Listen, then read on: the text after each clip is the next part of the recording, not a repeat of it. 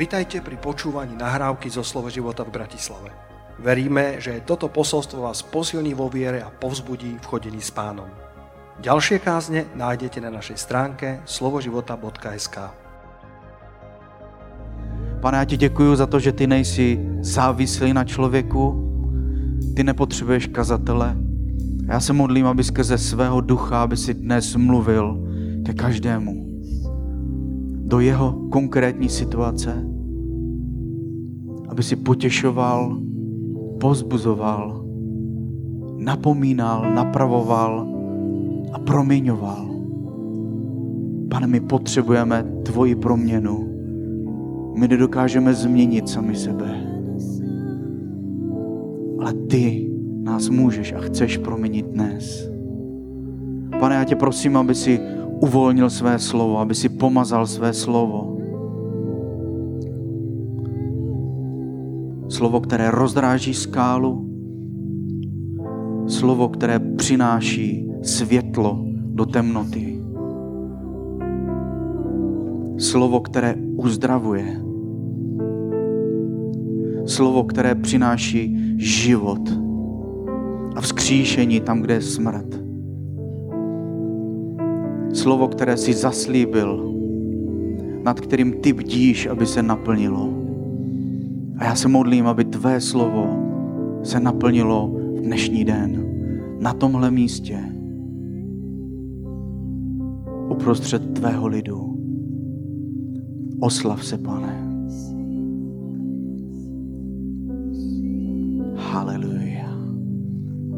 Haleluja, haleluja, sláva tobě Ježíši. Amen. Amen. Dobré ráno, drazí, můžeme se posadit, děkujeme chvále, pojďme jim zatleskat. Je to vzácný mít lidi v církvi, kteří jsou věrní a, a ve službě. A e, děkuji moc za pozvání. Petře, Katko, jsme tady s manželkou, děkujeme za milé přivítání a, a to je nádherné. Já si říkám, kdyby nebyla církev v Brně, kam, bych, kam bychom šli a vždycky mi nejblíž napadne Bratislava. Je to hodně blízko. Doufám, že mi neslyší pastor Martin Janda z Prahy. My jsme velký přátelé. Teď jsme měli setkání našich pastorů eh, kousek od, od Pardubic a měli jsme nádherný čas, pátek, sobota, modlili jsme se, byli jsme společně a, a pán Bůh něco dělá i mezi námi, eh, protože se scházíme, protože chceme, není to jenom Eh, z nějaké povinnosti nebo že máme nějaké stanovy a tam je napsané, že bychom se teda měli sejít. Ale pán nám dává touhu, takže jsme si řekli, že se nebudeme scházet jen dvakrát za rok, ale čtyřikrát do roka a máme nějaká témata, o kterých chceme mluvit a za který se modlíme a, a takže jsme, jsme za to Bohu, Bohu vděční. A myslíme i na vás, taková touha a možná i modlitba Eh, pro nás, že bychom někdy chtěli udělat takové setkání pastorů, služebníků, eh, Češi, Slováci společně, tak vždycky s Petrem o tom mluvíme a zatím není nic naplánováno, ale, ale roste to v našich srdcích a věříme, že k tomu dojde. Takže moc krát děkujeme, cítíme se tady jako doma, hlavně v duchu a chtěl jsem říct, že minule, když jsem tady byl naposledy, tak byl covid, se tomu říkalo, že? A a tak jste tady nebyli. Já jsem stál tam někde a měl jsem vymezený prostor a kvůli, rekra, kvůli eh, kameře a kázal jsem do kamery. A tak moc krát děkuji, že dneska jste přišli. Je, je to lepší, je to lepší. Já jsem, nejsme na to zvyklí, ale, ale prostě v božím království musíme dělat, co je potřeba, takže i u nás v Brně jsem kázal do prázdných židlí a není to, není to úplně příjemný, ale zvládli jsme to, a, ale tohle je lepší. A já dneska nebudu vypadat moc jako dynamický kazatel, eh, protože mám asi 11 dní po operaci levého kolene, a mám tady berle, ale teď je používat nebudu. Doufám, že můj ošetřující lékař se nebude dívat na tohle kázání. A e, myslím, že to zvládnu. A kdybych to nezvládl, tak mám připravený verš. A, to je, že e, víte, pro mě prototypem takového dynamického kazatele je, Petr. Asi to víte, ale kdo to nevíte, on když káže, tak eh, on si nebere na kázání jednu, ale dvě košile, aby se po kázání mohl převléct. Já to nepotřebuju, ale on je skutečně pro nás prototypem toho kázání. Mi to připomíná jeden fotbalový klub, který miluju. Já jsem vyrůstal v Ostravě, Baník Ostrava, eh, kterému fandím, i když jsem pořád Brňák. A oni, jim je jedno, jaký je výsledek, ale oni chcou vidět, že ti hráči hrajou naplno že prostě do toho dají všechno. A když ne, tak, jsou, tak, jsou, tak nejsou spokojeni. A když jo, tak jsou spokojeni. A u nás v Brně, vždycky, když Petr káže a vidí, jak je spocený, tak jsou všichni spokojeni. Ale tím neříkám, že jeho kázání jsou špatný, naopak. Chci moc poděkovat, protože my jsme prožili něco, něco úžasného, neměli jsme moc lidí, čekali jsme, že přijde víc lidí na naši oslavu, ale ono to není úplně o lidech, to jsme se naučili už, už dávno, ale pán Bůh nám dal takový zvláštní prorocký pomazání na tu konferenci, a já jsem úplně žasnul, je to tak pokaždé, ale tentokrát to bylo úplně nadpřirozeně.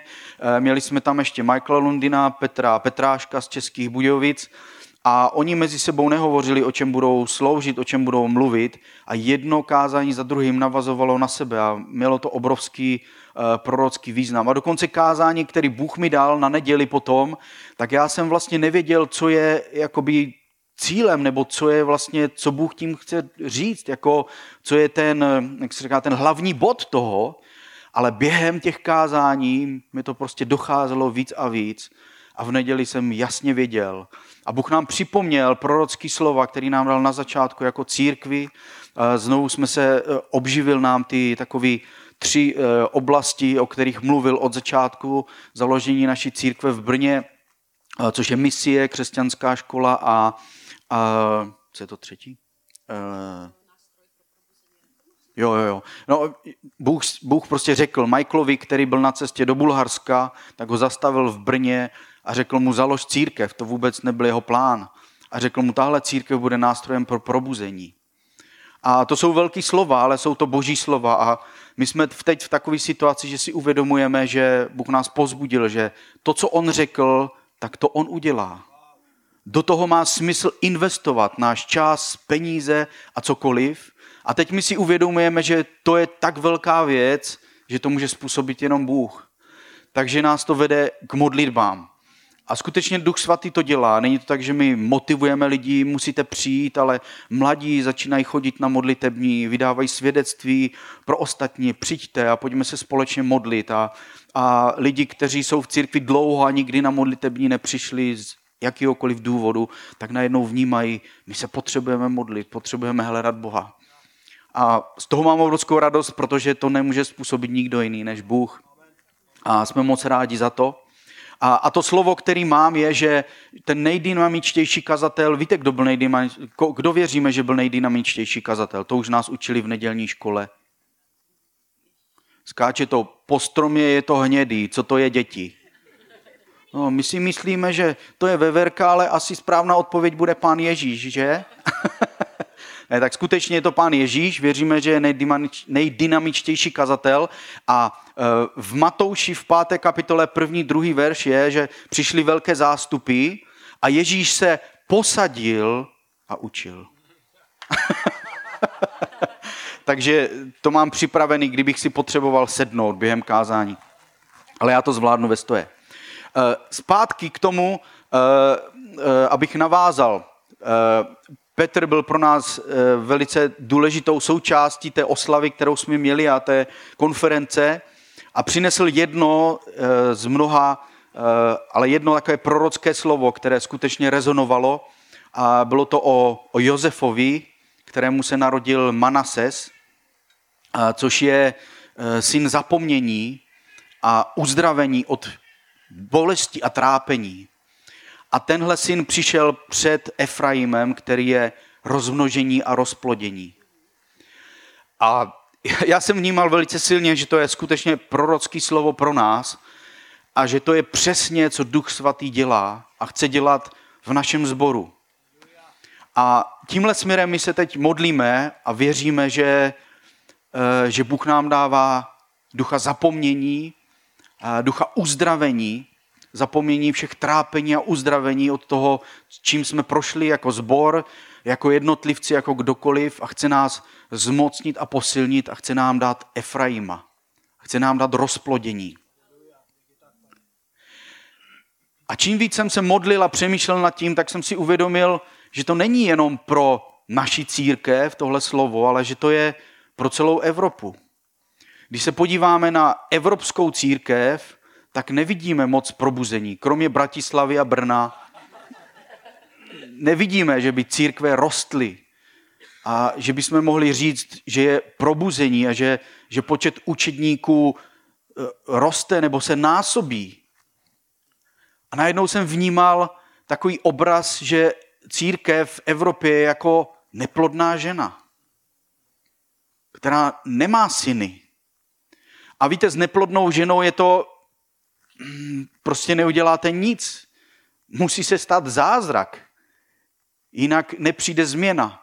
Pamatuji si, když do České republiky jednou zavítal Bill Hybels ve své největší slávě a e, pastor z Ameriky, církve, která má přes 14 tisíc lidí, a měl nějaký čas, takže e, někdo domluvil e, v hotelu u letiště, kde čekal na, na spoje hodinu seminář s ním. Takže on si udělal čas, během toho, než čekal na, na, na nějaký spoje, na nějaké letadlo a přišlo tam asi 200 pastorů z České republiky a zaznívaly různé otázky, měl takový krátký slovo a pak zaznívaly otázky a ptali se ho, proč si myslíš, že církev v Evropě, v České republice, potažmo na Slovensku, proč neroste, proč všude na světě slyšíme o, o probuzení a, a církev neroste.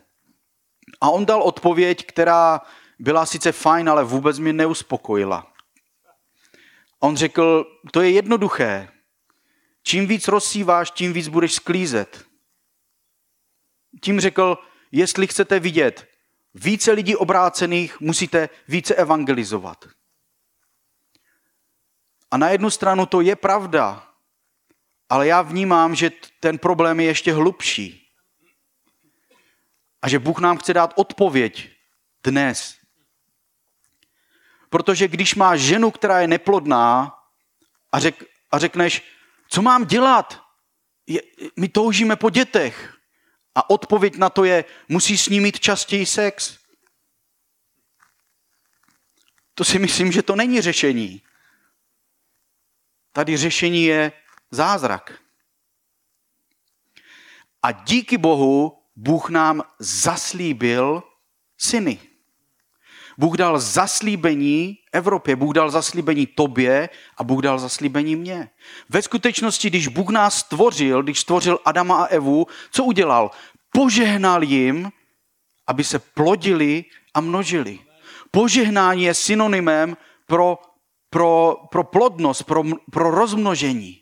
Všude, kde Bůh přichází se svým požehnáním, tam přichází růst, tam přichází plodnost, tam přichází boží synové. A Ježíš to vyjádřil jinak, to je fyzicky a duchovně. My pokračujeme, jsme ve stejném povolání, neustále to je, proč tady jsme, proč vlastně žijeme, to je smysl našeho života, to je jediný poslání, který máme.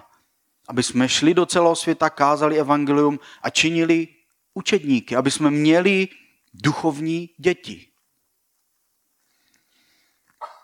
A věřím, že to je, co Bůh chce dělat. Tohle zaslíbení dál Bůh Abrahamovi. Řekl mu, já tě požehnám a já tě rozmnožím. A tohle zaslíbení je i pro mě, i pro tebe. Abraham je otec naší víry. Věříš? Jestli věříš, Abraham je tvůj otec. A my jsme zdědili tohle zaslíbení. Tohle zaslíbení Bůh dal tobě a mně. Tohle zaslíbení Bůh dal nám osobně, dal ho našim církvím. A to zaslíbení zní, že Bůh říká, já tě požehnám a já tě rozmnožím. A teď to platí i v tom, v tom fyzickém slova smyslu, ale i v tom duchovním. Bůh nám chce dát syny a dcery. Bůh chce, aby jsme jako křesťani, aby jsme měli velké rodiny. Řeknu to ještě jednou. Bůh chce, aby jsme jako křesťani měli velké rodiny. Vzpomínám si, doufám, že Jirka Němec, eh, spoluslužebník, spolubratr eh, v Kristu v Brně, pastor se na mě nebude zlobit, ale když jsme přijeli do Brna, tak jsme se potkali, předtím jsme se moc neznali a já jsem zjistil, že mají dvě děti. A mm, já mám za to, že biblický je mít tři a víc. Že Boží slovo říká, že muž má naplnit v Izraeli, že má naplnit ten toulec, že jo, těma šípama, a pak je tulec, tulec. Říkáme toulec u nás. A vystřelit ty šípy, to jsou ty děti, to je takový obraz. Že? A židé věří, že jich má být kolik, Petře? Pět? Minimum pět jsem slyšel. Výklady jiné mluví osm. Jo? Tak my to, my to snižujeme, aby to nebylo tak náročný pro nás. Jako, jo? My s manželkou jsme se poznali, tak jsme chtěli mít osm dětí. Byli jsme hodně nadšení. Máme čtyři a máme hotovo. a, ale co chci říct, že pokud máš dvě děti, není to rozmnožení. Je to jenom náhrada. Ty s manželkou zemřete a po vás zbydou jenom dva. Musíš mít alespoň jedno navíc, takže tři je dobrý začátek. A Jirka tenkrát měli dvě děti a psa. A já říkám, zabij psa, udělej z něho guláš a poříď si děti. Uh, já nejsem někdy úplně hodný pastor, jo, ale někdy používám obrazy, které můžou lidi zranit. Od té doby se začalo říkat, že nemám rád zvířata. ale není to úplně pravda. Na talíři je mám hodně rád. Ale to je legrace. Ale skutečně věříme tomu, že, že to tak je. A díky Bohu Jirka má teď syna. Věřím, že mi bude vděčný za tohle kázání. Ale hodiny jsme debatovali, on se mnou debatoval, jak tomu můžu takhle věřit. Já říkám, Jirko, je to jednoduchý. Bůh říká, že se máme množit. A když máš dvě děti, není to rozmnožení.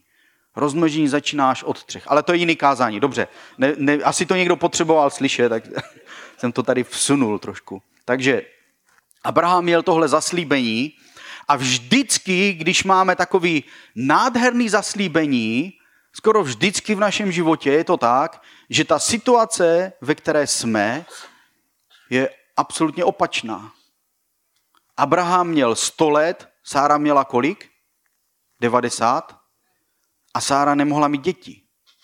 Dostaneme se k tomu. Ale to, co chci říct, je, že Bůh mi ukázal, že mít syny zaslíbení nepřichází přirozeně, ale že to je nadpřirozená věc. A já dnes přicházím proto, abych vám řekl, abych vám oznámil, že Bůh přichází do Slovenské republiky, Bůh přichází do Čech, Bůh přichází do Evropy se svým požehnáním. A jeho požehnání znamená rozmnožení. Jeho požehnání znamená, že otevře lůno ženy, která nemůže rodit, církve, která je neplodná, aby jí dal syny zaslíbení. To je, co Duch Svatý chce dělat v tenhle čas. A když jsem se za to modlil a přemýšlel jsem nad tím, tak Duch Svatý ke mně mluvil a řekl mi jednu věc, že první věc, kterou bude dělat předtím, než dá syny zaslíbení, je, že chce dát obrovskou touhu po synech zaslíbení. A to je modlitba. A když mi tohle Duch Svatý řekl, tak jsem vnímal silně jednu věc, že to je jiná modlitba, než na které jsme zvyklí. Víte, když se modlí neplodná žena za to, aby měla syna, tak se modlí úplně jinak, než matka, která už má dvě nebo tři děti.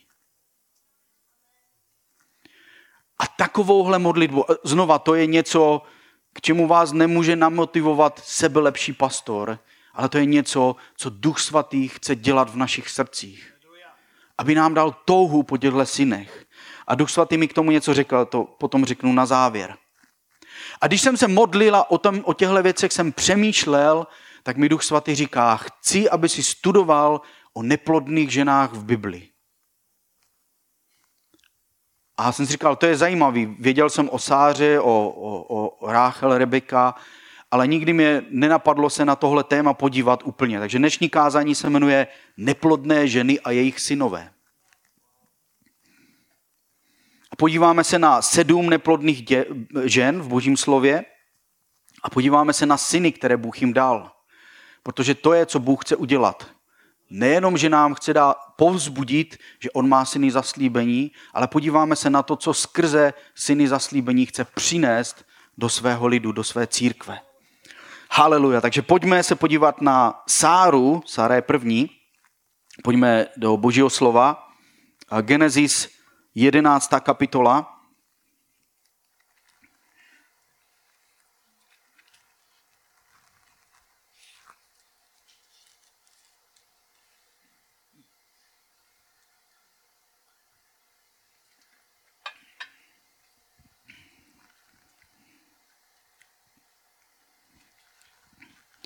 Genesis 11, 29, 30 čteme.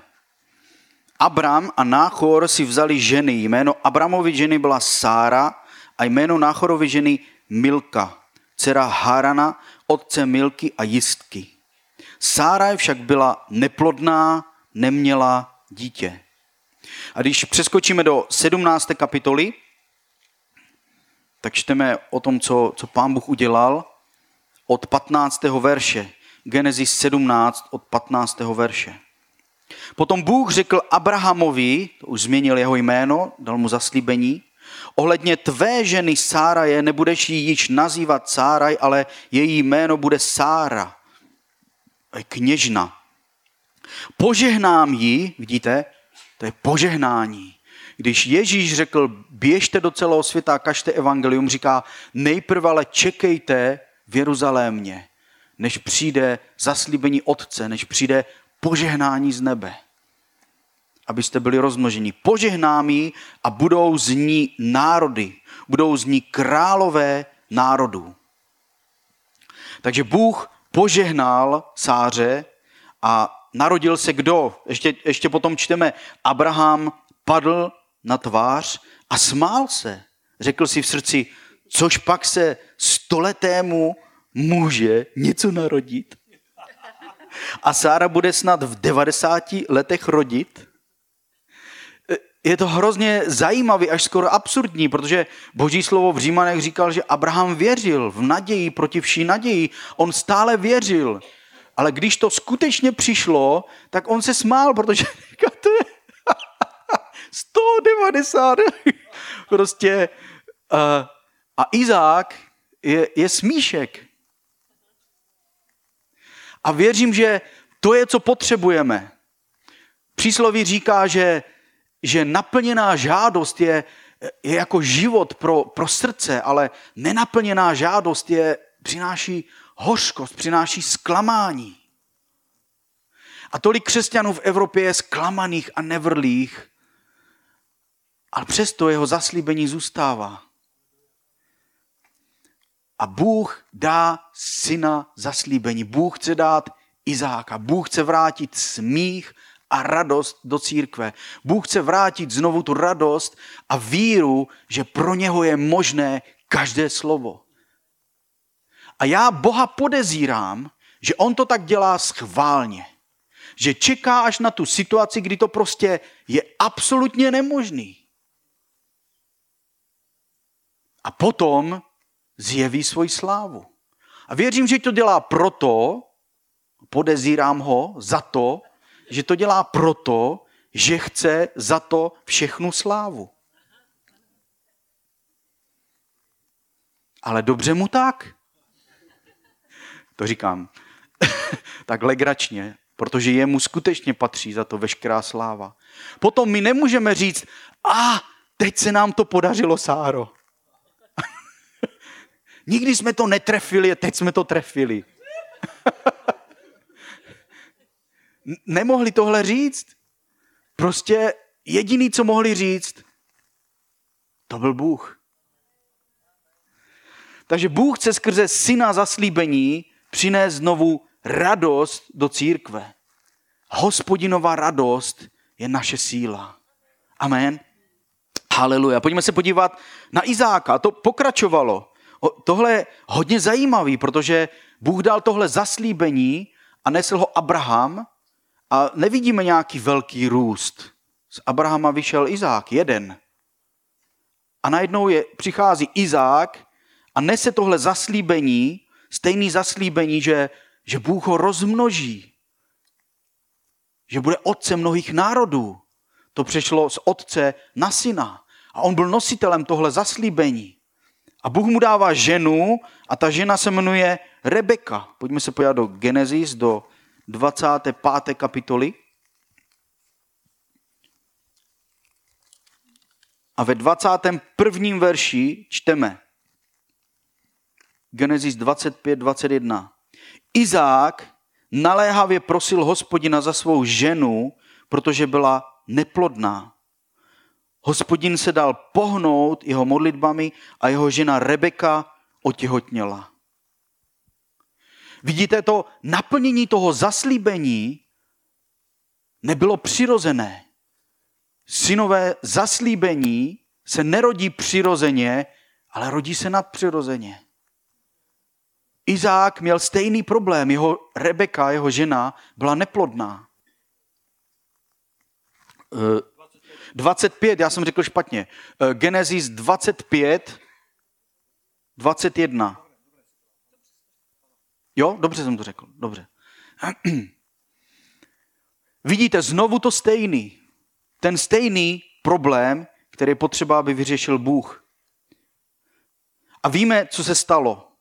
Bůh dal Rebece Jákoba a Ezaua. Bůh dává víc, než prosíme a rozumíme. Bůh přichází, aby uvolnil v církvi tohle nadpřirozené pomazání. A to je, tohle je vzácná věc. A nad tím, když přemýšlím, tak mi úplně mi idou zimomrauky. Ako se pově tuna. Uh, uh, husí kůže, tomu říkáme u nás. Jákob, jeho jméno byl lstivý, nebo jo, ne úplně, vždycky vyjadřovalo ten charakter toho člověka. Ale víme, že skrze setkání s Bohem, nadpřirozené setkání s Bohem, byl Jákob proměněn v Izraele. A já věřím, že tohle je něco, co Duch Svatý chce dát církvi v tenhle čas. Že chce dát tak mocnou boží přítomnost, že i když přijde člověk, který je chronický lhář, chronický zloděj, eh, vrah, cokoliv jiného, má jakýkoliv problém charakterový, tak v církvi bude tak silná boží přítomnost, že jeho život bude Bohem proměněn, jeho charakter bude proměněn, bude proměněn do úplně jiného člověka. A to je něco, co lidi, co potřebujeme. To je něco, co může dělat jedině Bůh. My můžeme činit učedníky, my můžeme lidi vyučovat, my můžeme pomáhat, my můžeme pomoct s hodně věcma, ale my nezměníme jejich charakter. A to je, co Bůh chce dělat. Nejenom, že lidi přijdou do církve, nejenom, že zvednou ruku na výzvu a pak už je nikdy neuvidíme, ale oni se tak mocně setkají s Bohem, že budou proměněni a jejich jméno už nebude Jákob, ale jejich jméno bude Izrael. Jejich jméno bude, to je vlastně jméno národa, z kterého se narodil Mesiáš. Oni nadpřirozeně přijmou lásku k božímu lidu, lásku k církvi. A nikdo je nebude muset přemlouvat a vysvětlovat jim, je potřeba, aby si v neděli šel do církve, aby si měl domácí skupinu, kde budeš mít přátele, eh, aby si šel na modlitební, kde se budeš modlit. Tohle bude součástí jejich života.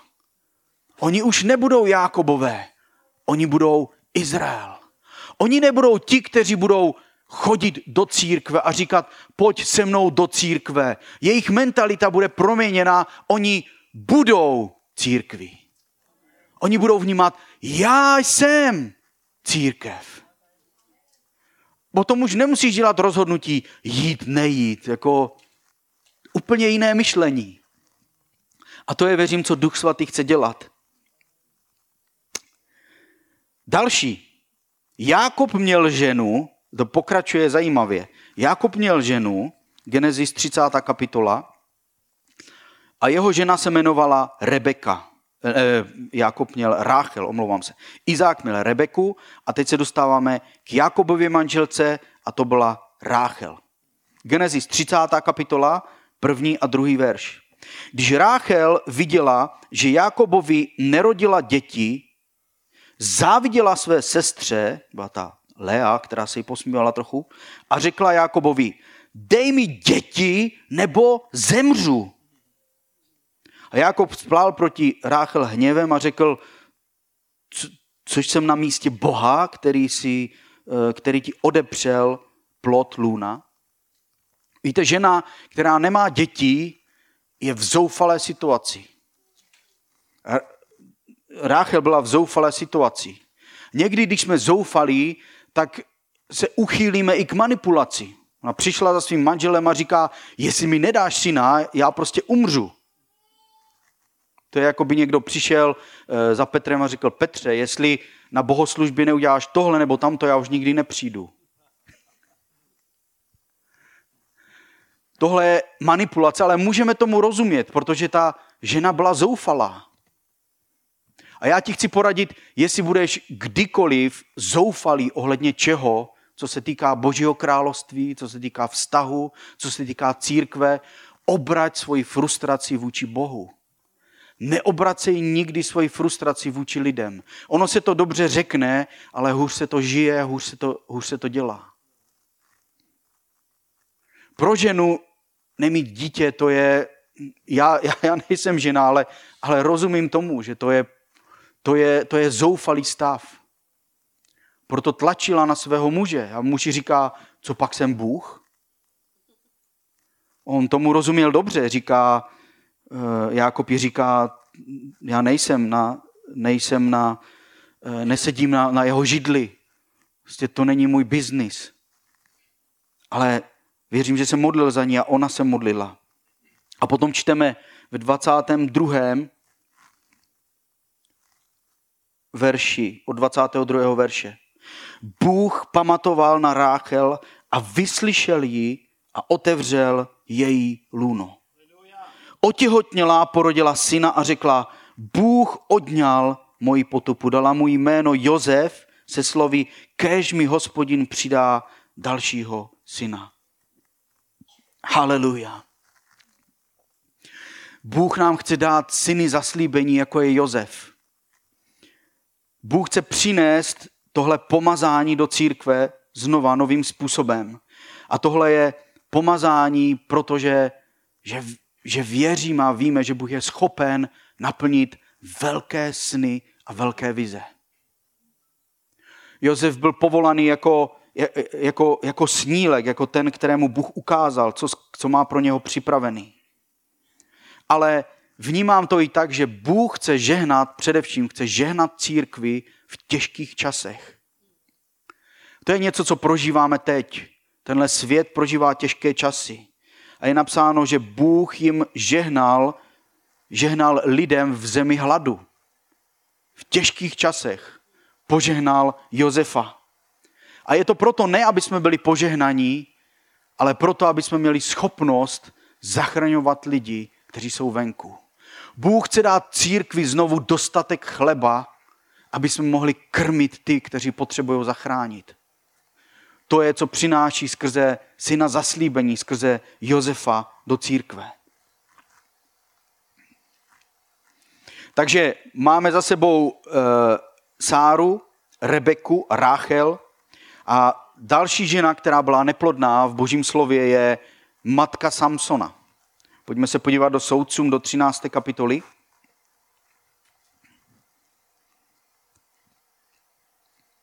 A nebudeme, nebudeme číst a celý příběh, všechny ty příběhy si můžete doma, doma přečíst.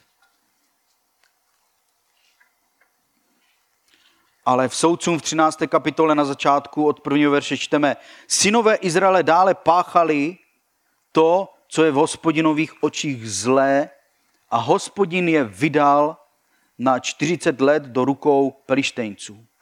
A byl jeden muž ze Soreje, z, danový, z, danové, z danovské čeledi jménem Manoach a jeho žena byla neplodná a nerodila. Té ženě se ukázal hospodinův anděl a řekl jí, jen pohleď, jsi neplodná a nerodila jsi, ale otěhotníš a porodíš syna. Nuže, měj se bedlivě na pozoru, nebudeš pít víno, ani pivo, nebudeš jíst nic nečistého a tak dále. On můžeme přeskočit do 24. verše a tady čteme, ta žena pak porodila syna a nazvala ho jménem Samson. Chlapec vyrůstal a hospodin mu žehnal a hospodinův duch jej začal ponoukat v táboře danovců mezi Soreou a Eštaolem. Já mám někdy problémy přečíst ty, ta jména, ať už to jsou lidi nebo města, zaj, zajímavý. Každý to jméno má ale určitě svůj význam důležitý. A znovu žena, která byla neplodná. Znovu Bůh povolává v době, kdy Izrael byl utlačován, povolává svého služebníka a povolává ho nadpřirozeným způsobem. Dítě, které se nemohlo narodit, narodit přirozeně, Bůh povolává nadpřirozeně na tuhle zemi, aby, aby přinesl vysvobození Izraele. A v tenhle čas věřím, že Bůh chce dát syny zaslíbení a chce dát syny, jako je Samson, aby znovu obnovil pomazání, které nám přináší nadpřirozené zázraky a divy. Pomazání, které je schopné přinést boží moc. Boží moc, která je schopná zvítězit nad obrovským, nad obrovským, eh, nad obrovskou přesilou nepřítele. Tohle je, co potřebujeme vidět a tohle je, tohle je pomazání, který Bůh nám chce dát. Přestože to vypadá, že proti nám je obrovská přesila, aby jsme věřili v jeho moc. Stejně jako ten prorok, eh, když, eh, když ten jeho služebník přiběhl říkal, co budeme dělat? Celá armáda je, je, je obklíčila, protože eh, že ten král, který chtěl napadnout Izrael, tak nemohl. Oni říkali, proč? My máme nějakého zvěda u nás v armádě. Říkali, ne, to není žádný zvěd, ale to je boží prorok, který slyší to, co ty šeptáš. Ve své ložnici. Tak vzali celou armádu, no ne celou, ale velkou, velkou část armády a obklíčili ho. A, a ten služebník toho proroka říká, co budeme dělat? Jsme v koncích. A on se modlí, pane, otevři jeho oči. To, co vidíš, je důležitý. A, a Duch Svatý přichází, aby církvi v tenhle čas maloval úplně jiný obrázek. Aby jsme neviděli nepřátelství, aby jsme neviděli problémy, aby jsme neviděli velikost nepřátelské armády, ale aby jsme viděli svýma duchovníma očima, jak mocná je boží armáda, která stojí na naší straně. Aby jsme se nebáli, ale aby jsme byli smělí. Aby jsme měli vždycky v každé situaci pokoj. Další žena tu známe uh, skoro všichni. Ten nádherným příkladem je v první Samuelově, uh, v první, druhé kapitole je celý ten příběh, nebudeme ho číst celý, ale je to Chána. Chána je další žena v Bibli, která byla neplodná. A čteme tam nádherný příběh, že chodila se svým manželem, vždycky chodili uctívat hospodina, a takže šla s ním a, a byla tam ta, ta, ta, on měl dvě manželky. No, vždycky, když jsou dvě manželky, je to problém. Nedělejte to, prosím. A u nás to právě ani není možné, nevím, jak tady na Slovensku, ale... A měl tu druhou a ta se jmenovala Penina a ta jí furt to předhazovala. Podívej, já mám děti a ty, ty nemáš děti. A e, tohle je něco, co co úplně trýzní vaši duši. Tohle je něco, co, co, co musela prožívat a nebylo to, nebylo to pro ní vůbec jednoduché. A čteme potom v devátém a v desátém verši, po jednom takovém jídle, když byli oni, eh, když byli v tom chrámě, tak uctili Boha a e, ta oběť, která se dávala, byla toho účastná celá rodina a oni tenkrát Eh, to bylo tak, že vlastně jedli společně to jídlo, část toho jídla patřila kněžím, část toho jídla byla spálena jenom pro Boha, část toho, eh, toho obětovaného jídla byla pro tu rodinu. A oni tam společně hospo, eh, před hospodinem hodovali a byl to výraz sjednocení s ním v jeho přítomnosti. A, a takhle, takhle to dělali, jenom pro vysvětlení. A tady je napsáno, po jednom takovém jídla pití v šílu chána vstala Kněz Elí seděl na stolici u veřejí hospodinova chrámu. V duši měla hořkost a modlila se k hospodinu a velmi plakala. Můžete vidět hořkost ženy, hořkost, kterou má v duši žena, která nemůže mít děti. Navíc ještě žije s ní eh, druhá žena jeho manžela, která má děti a rodí je, když to přeženu, jak na hořícím páse a furt to předhazuje, eh, jak běžícím páse a furt předhazuje, že, že ona nemůže mít ty děti. Měla obrovskou hořkost do své duši, ale, ale modlila se k hospodinu. A znáte ten příběh, ona, ona, ona prostě nedokázala ani, ani mluvit, ona nedokázala, nevěděla ani, jaký slova má Bohu vlastně říct. Takže pohybovala jenom svými ústy. A když ji viděl ten kněz v chrámě, tak si myslel, že je opilá chtěli vyhodit. A ona mu říká, ne, ne, ne, ale, ale já mám prostě velkou bolest a, a velkou prozbu před hospodinem. A on jí nakonec říká, ať se ti stane podle toho, co toužíš. A pak čteme 19. Eh, a 20. verš. Časně ráno vstali, poklonili se před hospodinem a vraceli se zpět, až přišli do svého domu v rámě. Elkána poznal svoji ženu Chánu a hospodin na ní vzpomněl. Stalo se, že na konci roku otěhotněla a porodila syna a pojmenovala ho Samuel, neboť řekla, vyžádala jsem si ho od hospodina. Haleluja. Bůh chce dát syny zaslíbení do církve v Evropě. Bůh chce dát Samuele. Bůh chce obnovit prorocký pomazání na církvi. Já jsem tak vděčný Bohu a s takovou bázní to říkám, eh, říkal jsem to na začátku, když Petr u nás sloužil na konferenci, Bůh skutečně vylil prorocký pomazání na naši církev. A já jsem úplně žasnul. Další neděli kázal Jirka Němec, kterého jsem tady zmiňoval, eh, eh, že nakonec místo psa mají další dítě, ale to není důležité. Ale on je, on je vyloženě učitel.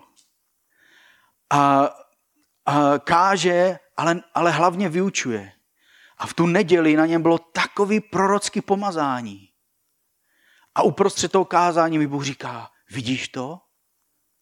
podívej se, já jsem vám dal tuhle milost, já jsem vylil prorockého ducha na vaši církev. Já jsem Bohu tak vděčný za to. A to je, to je boží dar. A já věřím, že Bůh chce dát ještě víc tohle prorocké pomazání na církev v Evropě. Co to znamená? Že budeme znát jeho, budeme znát jeho vůli.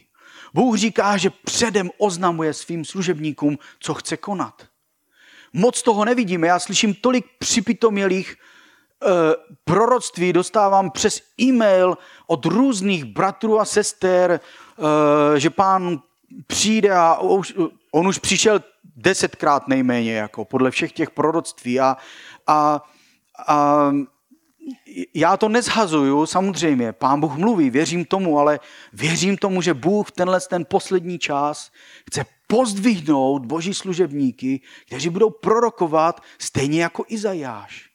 Nejenom obecně, pán Bůh přijde se svým požehnáním. Amen. Co na to můžeš říct? To je proroctví, který se splní. A to nemusíme prorokovat. Teď to trošku přeháním. Ale Izajáš 150 let předtím, než se narodil král Kýrus, prorokoval, že se narodí tenhle král, bude se jmenovat tímhle jménem a přesně co učiní, že vysvobodí Izrael, který se bude moct vrátit z Babylona zpátky do svojí země a postavit svůj chrám. A když král Chyskiáš přišel do Babylona dobil ho, tak přišel nějaký Izraelita a říká mu, podívej se, našli jsme boží slovo, který je o tobě. A když on to četl, byl úplně ohromený.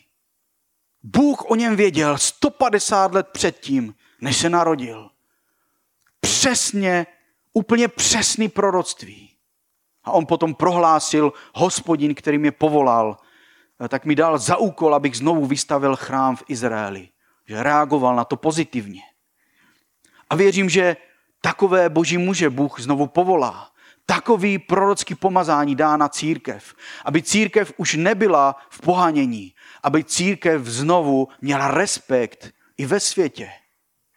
Protože co je napsáno o Samuelovi? Tohle je pomazání, který Bůh chce dát. Pojďme se podívat do Samuelovi, do třetí kapitoly, do 19. verše. Samuel 3.19. První Samuelova, třetí kapitola, 19. verš. Samuel vyrůstal a hospodin byl s ním a žádné z jeho slov nenechal padnout na zem. Ho, Samuel rástol a hospodin bol s ním a nedal padnout nikterému jeho slovu na zem. Co to znamená, že cokoliv Samuel řekl, to se stalo. Žádné jeho slovo nepadlo na zem. Tohle je pomazání, které Bůh chce přinést znovu na svoji církev v Evropě. Haleluja. Další žena, která byla neplodná v Biblii, je sunemická žena. Čteme o tom v Královské ve čtvrté kapitole, druhá královská čtvrtá kapitola. Kdo si děláte poznámky. A nebudeme číst celý ten příběh, protože je dlouhý, ale já ho tak trochu převyprávím. A to byla bohatá žena, která nemohla mít syna, byla neplodná, ale měla obrovskou touhu žehnat božímu muži. Takže věděla, že, tam, že tudy prochází. A byl Eliáš a pak byl Elíša. Takže Elíša procházel kolem jejího domu. A ona ho vždycky pozvala, pak už říká, když ho zvu, tak už mu postavíme mu pokojík. Takže měl tam pokojík, on si tam vždycky mohl odpočinout. Když jsem byl mladý, tak jsem tomu nerozuměl, ale teď tomu rozumím, jak obrovský požehnání je mít místo, kde můžete přijít, kde můžete být v klidu, kde můžete načerpat, kde můžete být sami. Tohle je obrovský požehnání pro boží služebníky.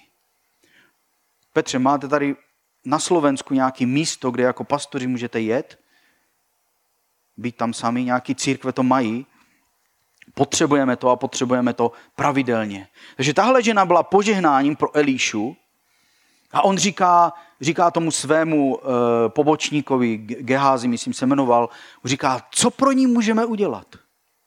A on říká, je tady jedna věc, která je pro ní velice důležitá. Tenkrát neměli žádný sociální zabezpečení a když žena neměla syna, znamenalo to, že byla odkázána sama na sebe. A když pak zemřel její manžel a ona se stala vdovou, neměl se kdo o ní postarat, protože tohle byla zodpovědnost dětí, syna, především syna, prvorozeného. A on říká, ona nemá syna. Tohle je tragédie v jejím životě. Takže se modlí za ní, žehná jí a Bůh jí dal syna. A pak ten příběh ale pokračuje a tak, jak to bývá někdy, eh, víte, jak to někdy je, když o něco zápasíme, o něco usilujeme, modlíme se za to a pak přijde průlom a Bůh nám to dá. Bůh nám dá nějaký zaslíbení, tak řekneme, wow, uf. A najednou přijde, my tomu říkáme u nás, jobovka. Další zpráva. Tenhle syn malý byl s otcem na poli a říká, tati mě bolí hlava, přišli domů a syn zemřel. A ona vyhledá proroka, jde za ním a, a, a říká, ještě předtím, než se jí měl narodit, tak říká, neděj si země, neděj si země srandu, protože mu říká, Bůh, jde, Bůh ti dá syna. Neděj si srandu, protože to je prostě taková bolest v mém životě. Z toho si ne, nemůžeš dělat legraci. On říká, ne, opravdu budeš mít syna. A stalo se, ale teď syn zemřel. Takže přichází a přesně to, co udělal, eh, to, co udělal Eliáš, tak dělá Elizeus. Nalehne na toho chlapce, modlí se k hospodinu a Bůh mu vrací život. A on znova ožije, zavolá svoji matku a vrátí svého syna. Bůh chce obnovit tuhle víru v církvi v Evropě. Víru, že zaslíbení, které dokonce zemřelo, Bůh může znovu obživit jestli Bůh k tobě mluvil cokoliv na začátku tvýho života, prošel si tolika těžkostma, možná se rozvedl, mo, možná tvoje děti odešly od Boha, mohlo se stát cokoliv, Ale já ti chci říct, Bůh nezapomněl na to, co ti zaslíbil.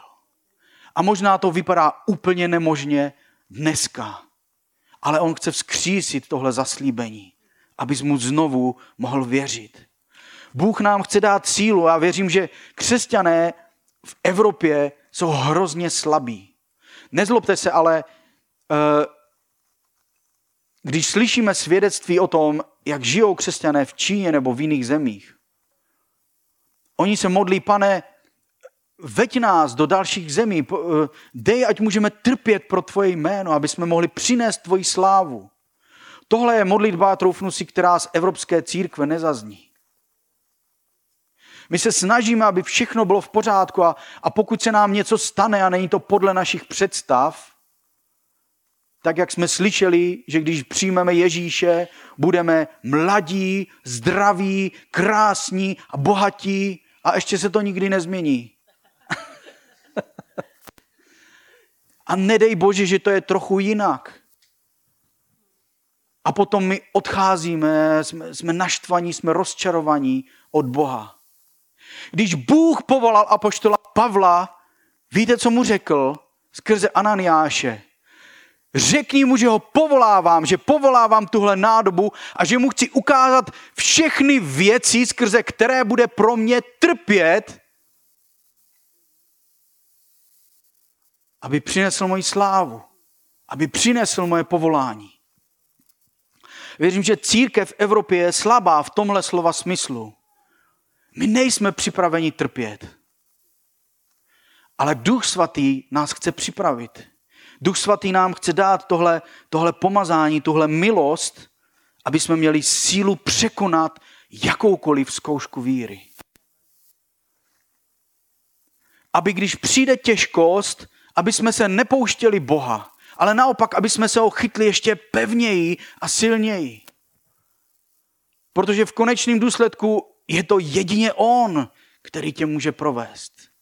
Dneska jsme, to, dneska jsme to zpívali společně, že On je ta cesta. Že On je ten, který plní zaslíbení. On říká, že dohlíží nad svým slovem, aby ho naplnil. Je to On. Haleluja. A poslední žena, eh, kterou všichni známe v božím slově, která byla neplodná, je Alžběta.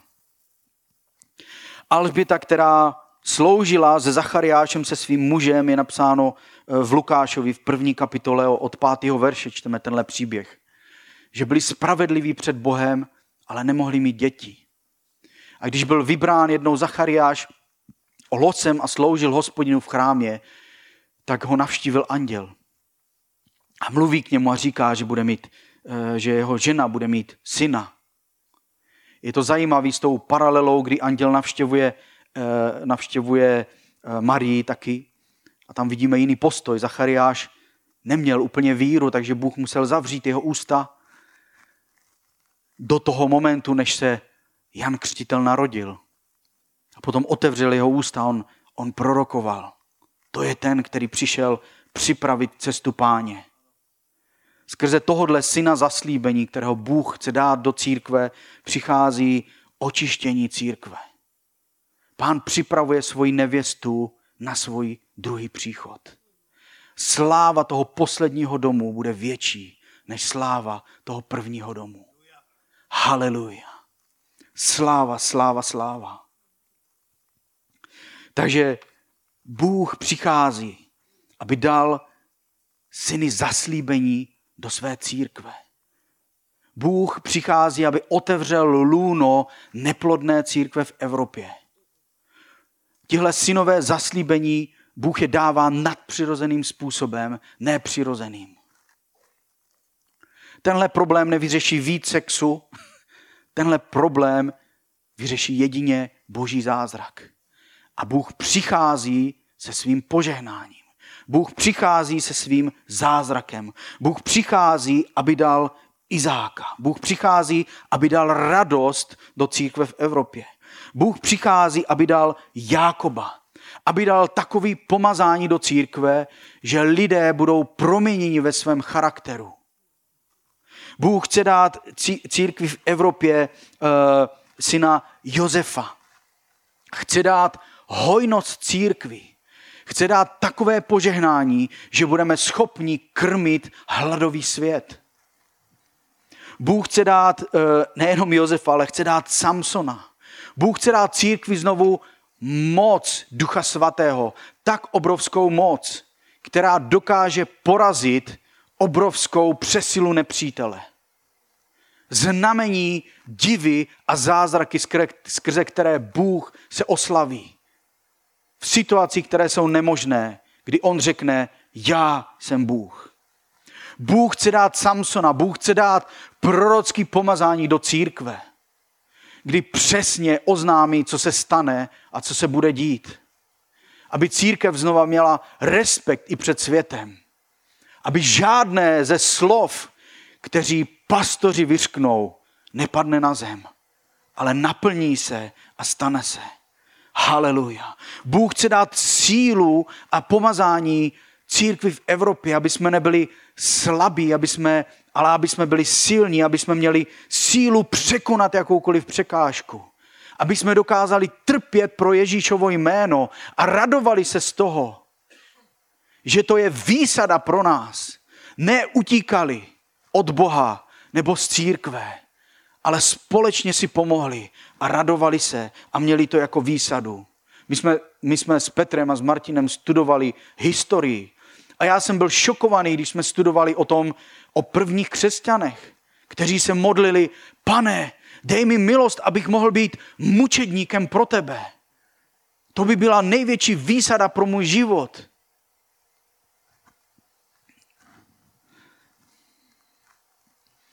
A Bůh chce dát Jana Křtitele, Bůh chce dát čistotu v těle posledních časech. Chce očistit svoji nevěstu, a protože on přichází. Ne, že brzy přijde, ale on přichází.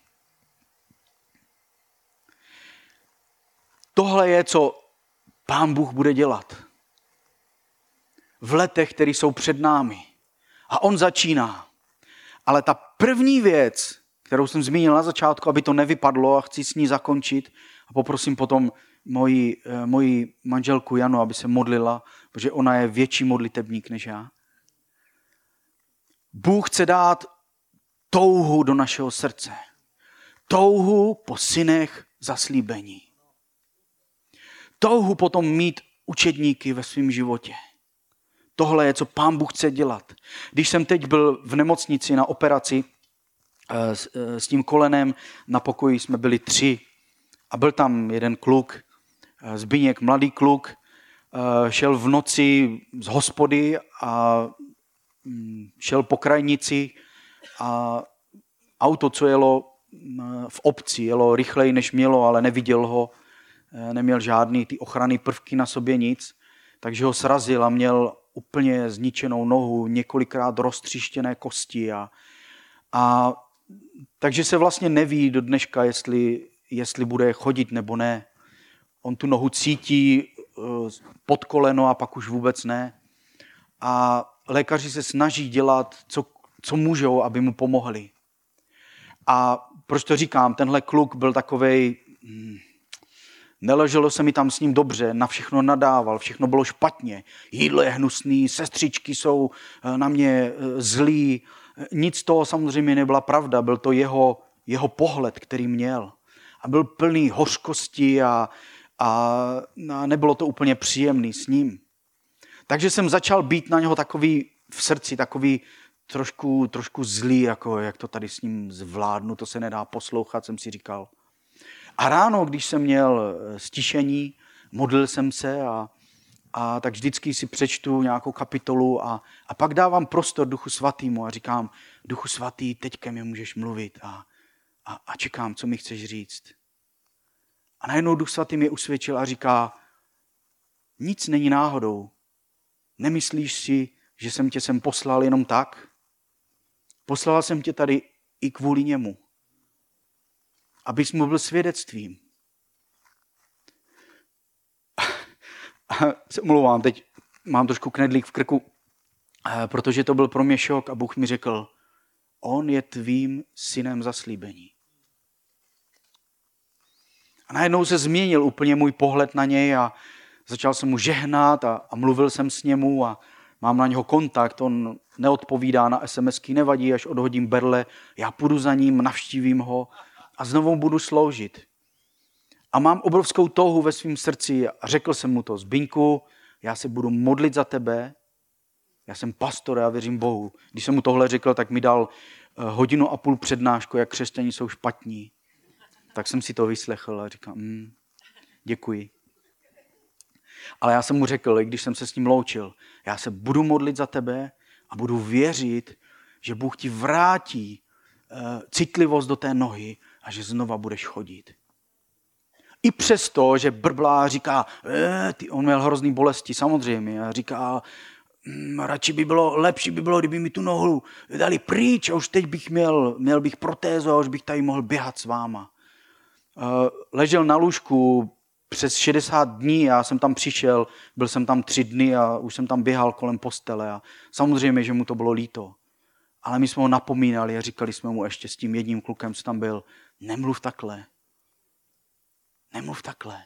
Buď rád za to, že dělají všechno pro to, aby ti zachránili tu nohu.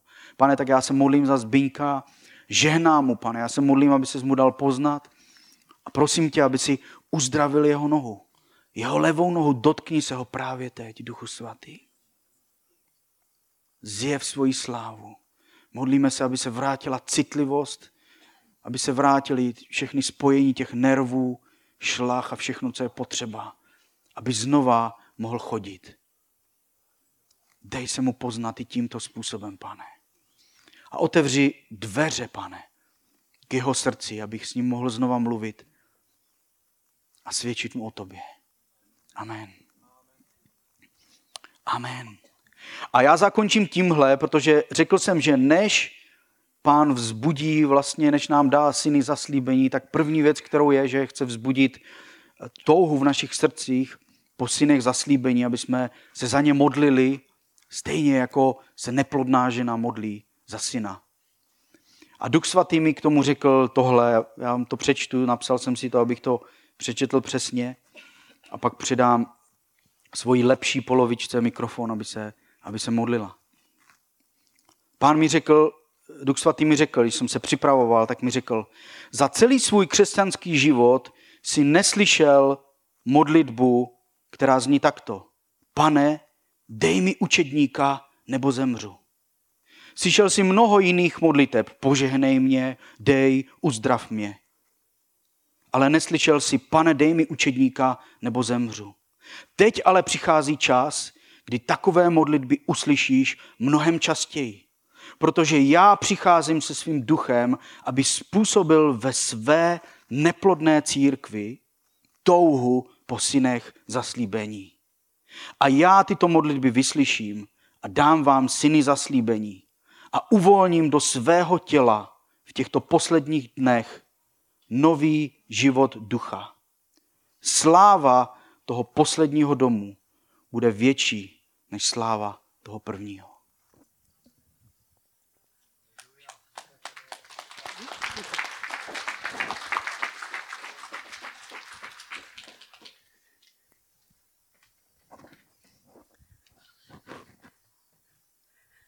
Haleluja. Já pevně věřím tomu, že když se jako církev sjednotíme a opravdu budeme žádat Boha o to, aby nám dal duchovní syny a duchovní dcery, tak Bůh nám je dá. Pro Boha není nic nemožného a není větší radost, než aby nám dal duchovní dědictví. On potom touží mnohem víc, než my potom toužíme. Ale teď jde o to, aby my jsme potom toužili, aby jsme řekli, pane, Jestli mi nedáš syna, jestli mi nedáš dceru, tak já umřu. Já nemůžu žít bez toho, aniž bych viděla, že tenhle národ, ať už je to slovenský nebo český národ, půjde do pekla. Bůh nás tady postavil, církvi, pro tento čas, aby jsme tady byli v tuto chvíli, pro tento moment, A jak říkám, já věřím tomu, že pokud budeme Boha žádat, On otevře to luno. A nežádejme jenom za sebe, za naše národy, žádejme za Evropu, tam, kde ústa mlčí, kde církve jsou mrtvé. a nežádají Boha o tyhle vzácné věci, nežádají Boha o duše. Modleme se za Evropu, modleme se za to, aby přišlo probuzení do Evropy, aby už to nebyl ten temný, tmavý kontinent, který je plný smrti duchovní, ale aby přišel život.